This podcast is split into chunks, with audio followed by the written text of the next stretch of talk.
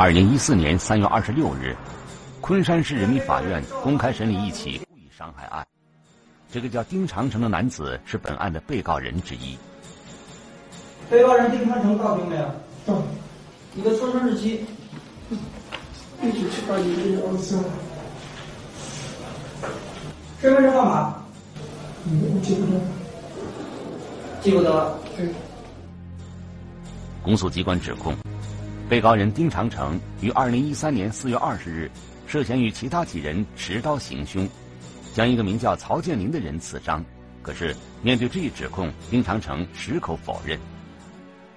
丁长城，公诉人起诉书中指控你持刀对被害人曹建林进行殴打，这个情况是否属实啊？是，是我参加的，但是我没有打。你的意思是没有亲自动手，是这个意思吗？对，这个这个是我是帮他们开一下车而已。庭审中，丁长城表现得十分委屈，对检察机关出示的证据全部予以否认。对于证明证言证言所讲的这个事情经过，属不属实？不属实。哪地方不属实？都不属实。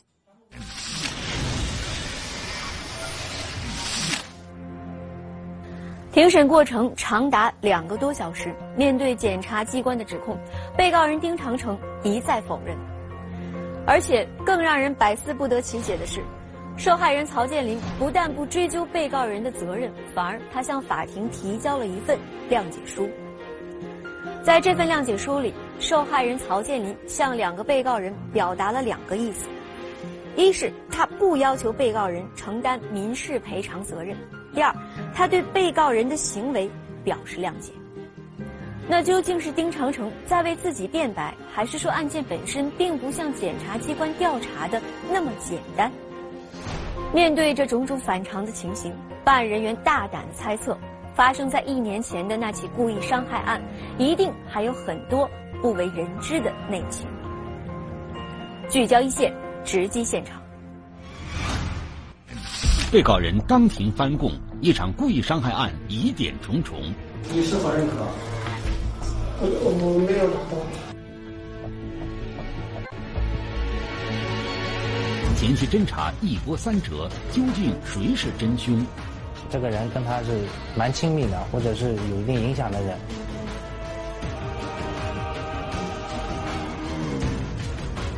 谎言与阴谋，一线正在播出。这起伤害案发生在二零一三年四月二十日中午十二点，地点位于昆山市花桥镇的一个麻将馆。据目击者回忆，当时本案的被害人曹建林正在打麻将，突然遭遇了三个陌生男子的袭击，打了几记耳光呢，当然打的人要有反抗反抗的了，这是一个人的本性嘛。然后。其实还进来几个人，人都赔了，赔了，然后头上都是血嘛。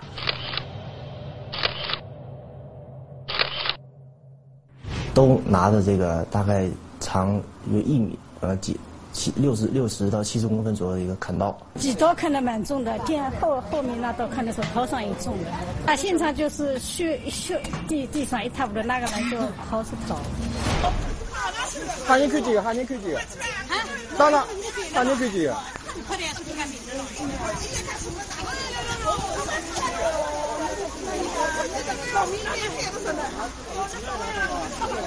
他的意识还是蛮清醒的，他当时头部正在流血，我们呢就是立马把他，就是安排人把他送到医院进行一个救治。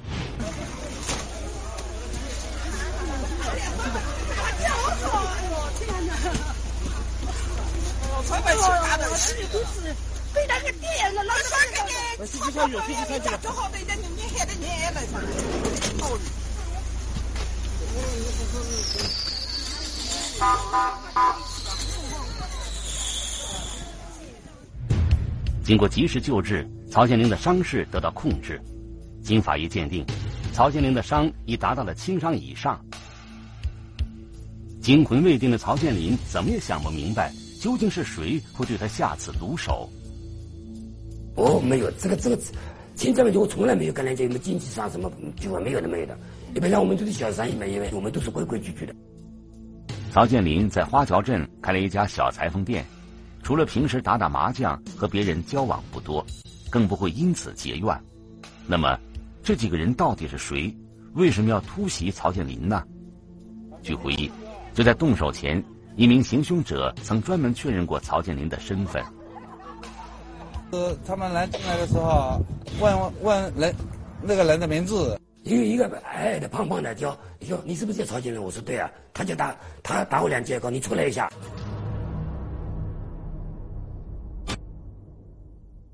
哦，他说这句话的目的，也就是想确认谁是曹建林，说明他们跟曹建林并不认识。尽管不认识曹建林，但三名嫌疑人显然做过精心准备，种种迹象显示，这是一次有策划的报复行动。行凶之后，他们做了那个。桑塔纳离开，而且是遮挡号牌的，这个是明显是不想让其他人知道。这个也可以说明，他们过来找曹建林，有可能是别人叫过来的，不是自己跟这个曹建林有矛盾，自己主动主动招过来的。究竟指使几名男子砍伤曹建林的人是谁？他和曹建林又有什么恩怨呢？为了找出几名男子的身份和下落，警方调取了案发小区周围的所有监控录像，很快有了发现。发现这个在报案发案这个时间段，从这个小区出来只有出来过一辆车，这辆车呢就是说特征跟现场群众反映的车辆是一样的。警方在现场周围的路面监控中发现了一辆蓝色的大众轿车，其特征与嫌疑车辆极其相似，而且车牌也用红纸遮挡住了。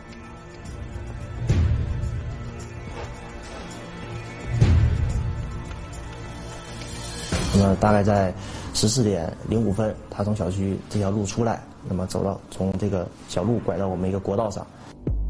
监控显示，这辆蓝色大众轿车从案发小区逃离后，迅速从人民路驶向三幺二国道，后沿着三幺二国道由西向东行驶。可是，由于嫌疑车辆始终用红纸遮挡住车牌，警方无法获知该车的车主信息。于是。他们又在车辆驶入小区前的监控中寻找线索。我们在回溯他来的时候轨迹呢，发现，在十一点三十六分，只是有这辆车经过这个小区。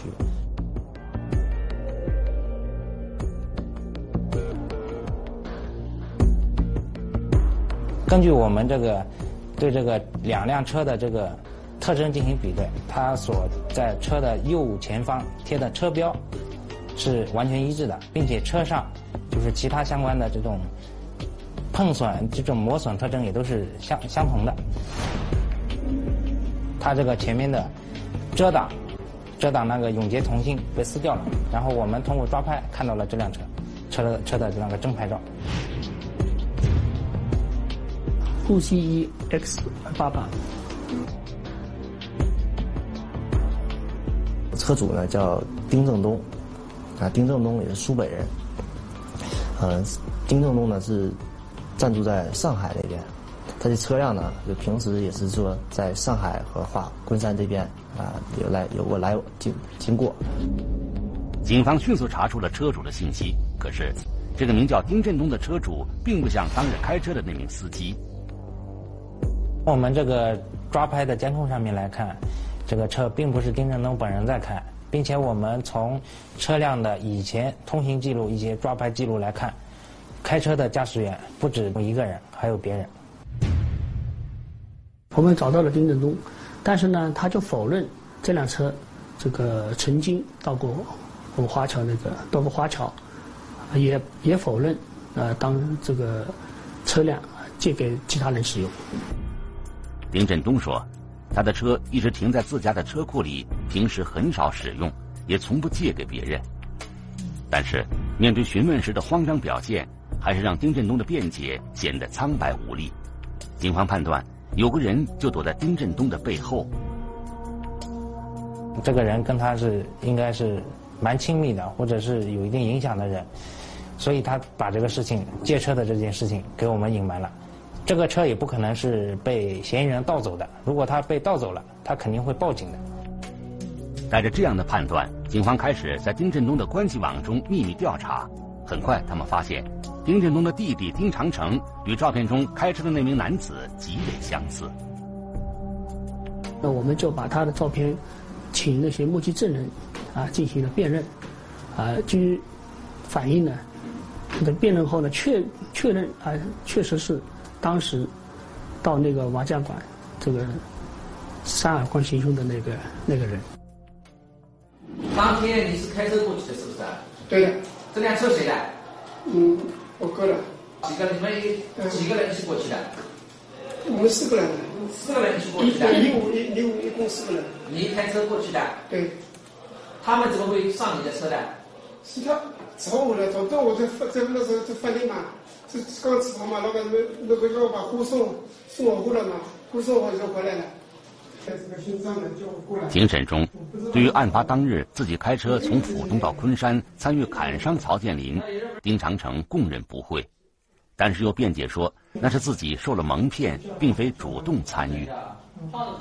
后来开的地点谁谁指的？你怎么开到哪里去了？就坐在副驾驶那个胖子叫我怎么开开的呀？那就我叫我开，我就这么开的。丁长城口中的那个胖子，就是坐在副驾驶上的这名男子。不过，丁长城说他并不认识此人，只知道他姓张，两人经常在一起打牌。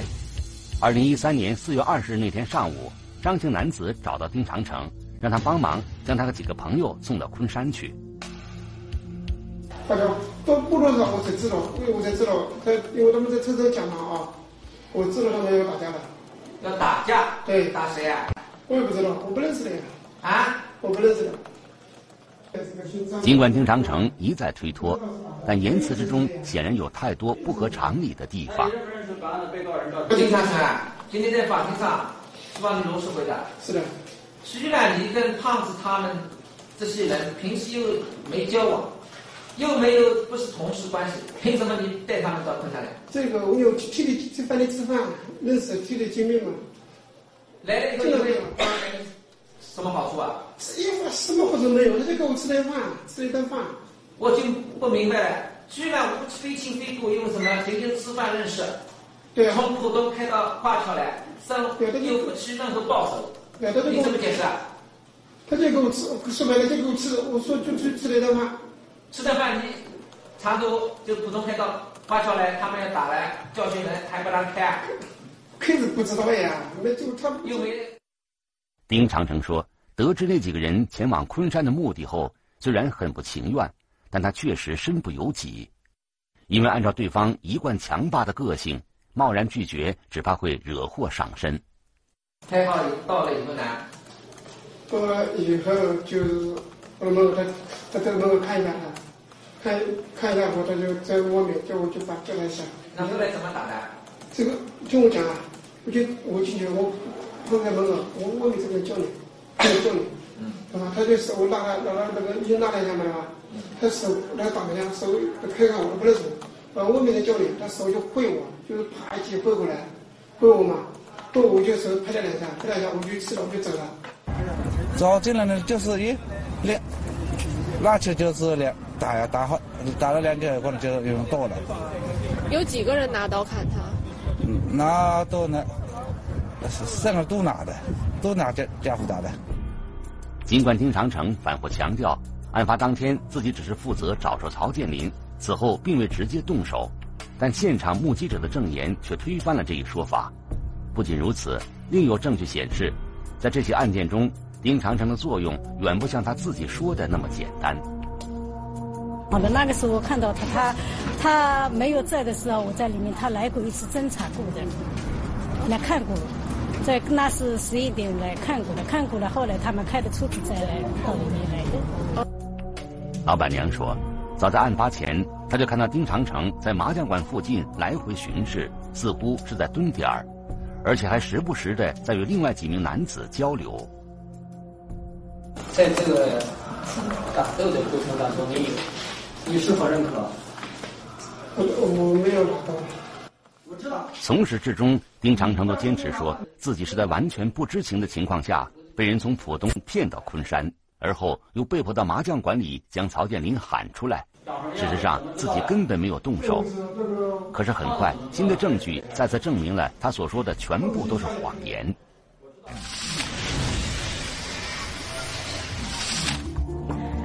丁长城试图要减轻自己的罪责，于是，在法庭上，他一再的推脱否认。可是，让人难以理解的是，无论是丁长城还是另外的两名同伙，他们都不认识受害人曹建林。那他们为什么要长途跋涉的行凶伤人呢？答案只有一个：受人指使。这是丁长城等人在案发时使用的嫌疑车辆。但是前期的侦查表明，在案发现场出现的可疑车辆并不止这一辆，并且在另外的一辆车上还藏着一个关键的人物。这个人究竟是谁？一场处心积虑的阴谋被揭穿，真正的主谋究竟藏身何处？谎言与阴谋，一线正在播出。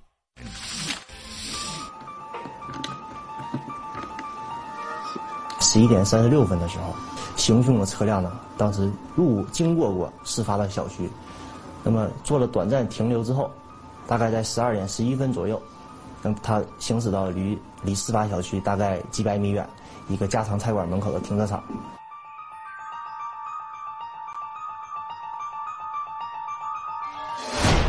大约过了三分钟，另外一辆黑色轿车进入到了警方的视线。一辆就是宝骏的一个轿车也停在那边，停在那边也没动。当时呢，我们也没有过多的怀疑。可是很快，这辆黑色宝骏车内人员的一个举动引起了警方的注意。差不多过了十分钟，从这辆宝骏的车上下来一个男子。然后这个男子呢，就直接上了那辆嫌疑车辆上面去。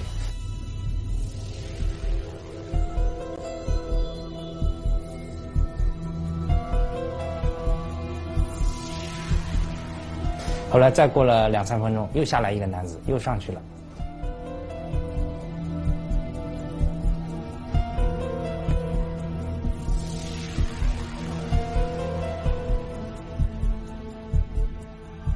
因为当时。呃，我们想这两辆车肯定是有有两辆车里的人是认识的，有关系的。警方判断，这辆宝骏车里一定坐着一个跟本案有关系的人，甚至有可能就是这起故意伤害案的幕后主谋。然后差不多过了三四分钟吧，然后这原来那个嫌疑车辆车车辆上面的人也下来了，总共有四个人一起往那个冯记家常菜馆进去了。我估计他们当时应该是去吃中饭的。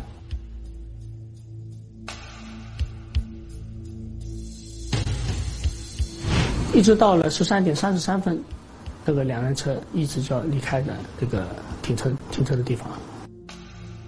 从监控中可以看出，这四名男子中的三人就是后来闯入麻将馆砍伤曹建林的嫌疑人，而另外一名男子负责开车。可能是车上的人担心身份暴露，这辆黑色的宝骏轿车提前离开，并没有前往案发现场。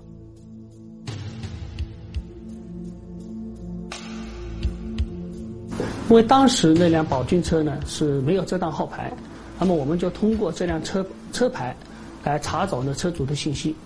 查我们查询那个车牌车主呢是一个姓万的一个苏北的一个人，嗯，他只是在我们华侨这边呢，就是把平时这个车呢行驶轨迹就是在我们华侨这边。我们问他知不知道这个梅园里小区发生案件了，有人受伤了。当时他说不知道。那么我们就问他，当时事情发生的时候你在做什么？他回答的也是支支吾吾的，啊，这个看起来是非常的紧张的。万某的态度更让警方觉得，此人一定与那起持刀伤害案有关，即便不是幕后主谋，也一定知道某些内情。果然，在接下来的询问中，万某承认，事发当天确实有几名陌生男子上过他的车，去见当时他正搭载的一个女乘客。他也用过我好几次车，以后呢，有的时候呢，小孩啊去幼儿园下雨了，下雨天他会打电话叫我送他一下。万某回忆说，那天上午十点多钟，这个女人又坐上他的车，说是要去花桥镇的一个小区。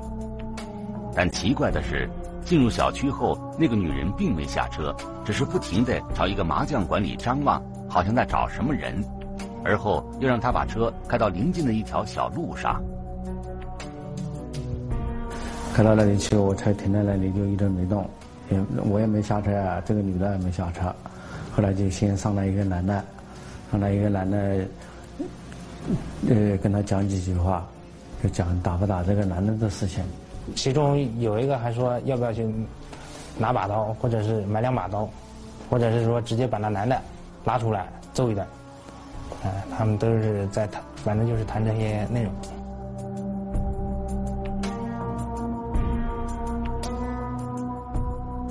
跟我只是租车关系，哎，生意上没关系。我说至于他打没打人，我也不懂。呃，说找在哪里人，我真的也是不懂。万某说自己平时以开黑出租为生，并不关心乘客的动向。不过，他可以作证，当天在车上商量着如何行凶的人里，有一个就是丁长城。至于那名女乘客的确切身份，万某说自己只知道她姓赵。我心里想，肯定是百分之九十，肯定是他，别的没有了。我以为在这里边呢。得知唆使他人对自己下手的主谋可能是一个女人时，曹建林一下猜出了答案。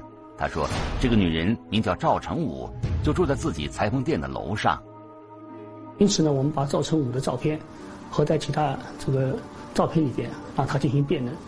这个黑车司机的确认，当时叫车的就是赵成武。那么曹建林是不是你叫你打的？我没有。丁振东、丁长平你认不认识？丁振东我知道，丁长平我认识认识，就是七八年前在我舅家那个门市啊，我姐妹买房子之前我看过他两次，就是。你有多长时间没看到他们俩了？七八年了。令人意外的是，面对警方的讯问。这个叫赵成武的女人矢口否认自己雇凶砍伤曹建林。按照她的说法，丁长城只是自己婆家一个关系很远的亲戚，多年未见，从不联系，怎么可能合谋作案呢？但是办案人员指出，这肯定是谎言。还发现当天案发当天呢，两个人有过多次通话记录。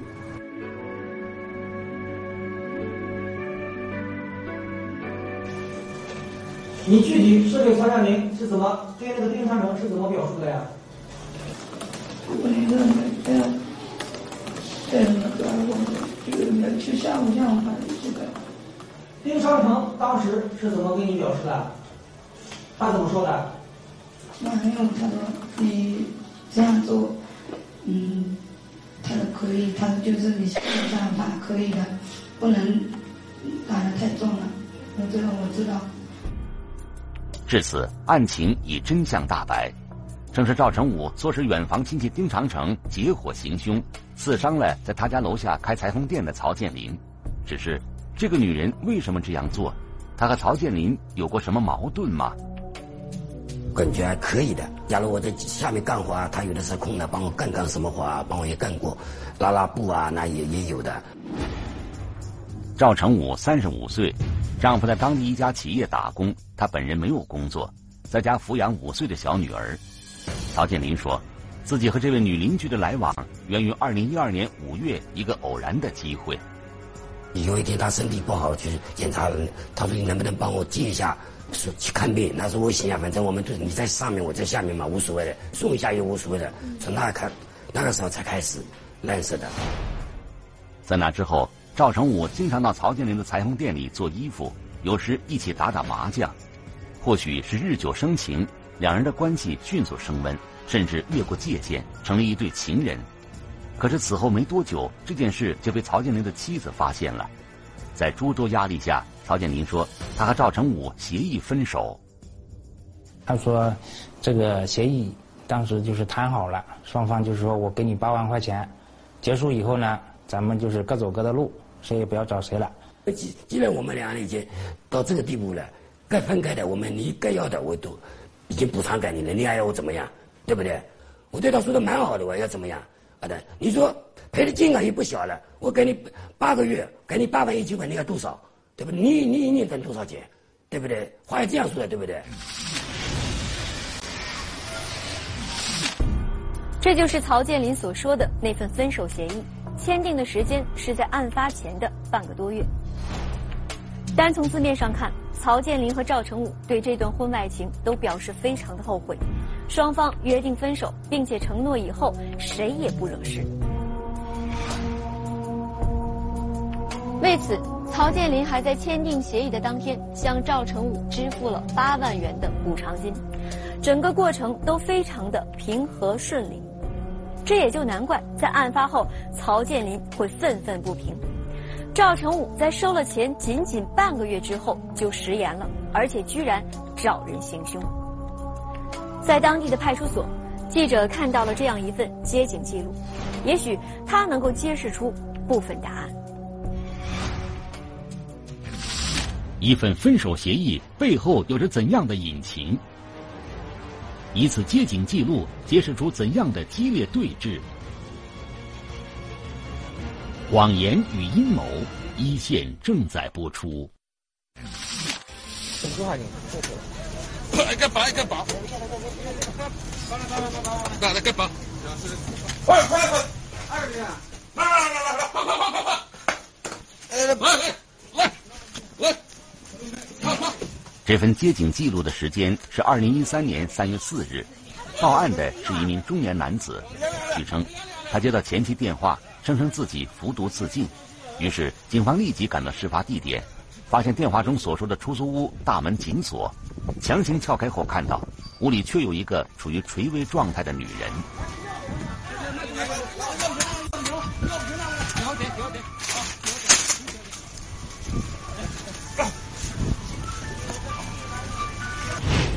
他老婆不肯来，就是气得晕倒的，我吃了农药。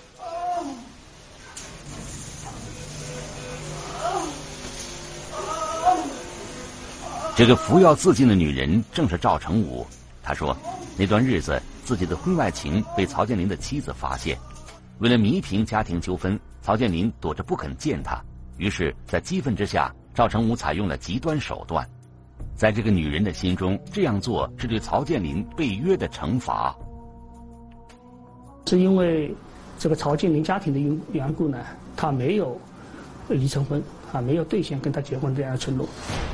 按照赵成武的说法，在此之前，他和曹建林曾经约定各自离婚重组家庭，但是当他真的变成了单身女人，却发现曹建林迟迟没有动静。叫我来过嘛？我说那你又来不掉呢？我来了，我不是亏他？他说：“他说我百分之一百来得了。”我没有这样说过，从来没有说过。对于相约离婚的说法，曹建林一口否认。他说，自己陷入婚外情确实是一时糊涂，但绝不可能像赵成武那样一意孤行。他离婚那个离假的真的我也搞不会不懂，反正他离了那太傻了，没意思。我就这样说了。两人是否真的有过什么约定，旁人无法判断。唯一能确定的是，就在赵成武离婚后，曹建林也曾向妻子提出过同样的要求，但最终还是不了了之。正是在这样的背景下，赵成武服毒自尽，而曹建林想到了协议分手。我讨我老婆要死给我看，那就好了，我就这样吧，我们离婚不可能的。要不你假如那个补偿一点给你，他就开口就好像要开的话要十几万，然后我就。两个人协商，我了八万一千块全部给他。哎我说我不要，他就骗我。他说聊聊吧，他说聊聊我本来是还跟你好，他说我还对你像以前那样。此时的赵成武已经放弃了家庭和孩子。对于这个很不理智的女人来说，也许曹建林的感情才是他唯一的心理依靠。因此，尽管签订了那份分手协议，但赵成武显然并没打算履行上面的约定。他天天老是缠着我放，然后我没办法，然后我就这样吧。你假如这样吧，你就我要补偿一点给你，我们聊掉了。嗯。叫我听话，他说你晚上尽量不要打电话给我。嗯。我一有空我就打电话给你，每天保证一个电话，他说。每天一个电话的保证是否存在，我们无从知晓。但案发前一天，的确是双方的一次通话，让事态突然失去了控制。十九号早上，他打给我，打了一半，他说他老婆来，嗯，后来他说我挂了，没有事，我就去做看他。后来那个女的看我去，他就骂我嘛，叫我走，然后他就那女的叫我走，他不走，我就就叫他走，他也不走了，他就把我吵起来。我说你是不是跟他还有关系？他说没有。他和另外一个女人在干嘛？他坐在那个女人边上，那女人在做衣服。他跟我讲，以前讲过了，和那个女的打过一个小孩。赵成武说，在那一刻，他突然发现，自己和曹建林的关系并不像他想的那样美好。或许曹建林并不看重这段感情，或许自己只不过是他生活中的点缀而已。你假如我们俩也好，那我。假如钱真的点，我估计稍微补一点给你，那我是可以的。离婚是不可行的。女方听到这个话呢，第一反应是比较生气，啊，觉得曹建林是背叛她，或者说这个欺骗她，啊，就虽然是拿了钱，但是女方就说还仍然比在戏里面呢对曹建林产生这个一种这个仇恨。面对赵成武的质问，曹建林终于表明了自己的态度，这让赵成武无论如何也不能接受。于是他回去后便找来了自己的亲戚丁长城，让他帮自己出一口气。二零一三年四月二十日，赵成武打电话叫黑车司机万某带他到曹建林居住的小区打探情况。在确定曹建林在麻将馆打麻将后，他打电话给丁长城。谈话的意思意思好像就是商量，呃，想找问这个男的在不在家，想想揍他一顿，撒出出气之类的话。在跟丁长城交代完之后，赵成武便坐车离开了，而丁长城则带着另外三名男子进入小区，在麻将馆找到了正在打麻将的曹建林，随后三人联手将其砍伤，打了曹建林嘴几个嘴巴掌。后来这几个人拿刀就是朝曹建林挥砍，整个这个过程持续时间比较短，整个过程只用了不到三分钟，丁长城等人就跑到那辆早已遮挡车牌的蓝色桑塔纳轿车里逃离了现场。法庭调查终结，现在进行法庭辩论。邵成武，公诉机关指控你指使并纠集丁长成对曹建林实施伤害。构成故意伤害罪，是否认罪啊？认罪。认罪。辩护人对定性以及认定事实有无异议？没有异议。没有异议。丁长成，对公诉机关指控你在赵成武的指使下，对曹建林进行殴打，这个情况属不属实啊？认不认罪？认罪。认罪的。尽管从一开始。赵成武和丁长城就对两人合谋砍伤曹建林一事闪烁其词，百般辩解。但在公诉机关提供的证据面前，他们也不得不承认自己所犯下的罪行。而赵成武特殊的作案动机，也让在场的人非常感慨。本案呢，不仅使这个赵成武失去了原来的家庭，啊，也没能得到新的幸福，啊，对被告人赵成武来说呢，确实是一个打击。但是呢，人生不如意事常八九，被告人不能动辄就挟私报复啊！我们生活的是一个法治的社会，我们还有社会的道德和公德加以约束。啊，希望被告人赵成武和丁长成呢，在今后的生活中能够好好的体会。我不想听到他。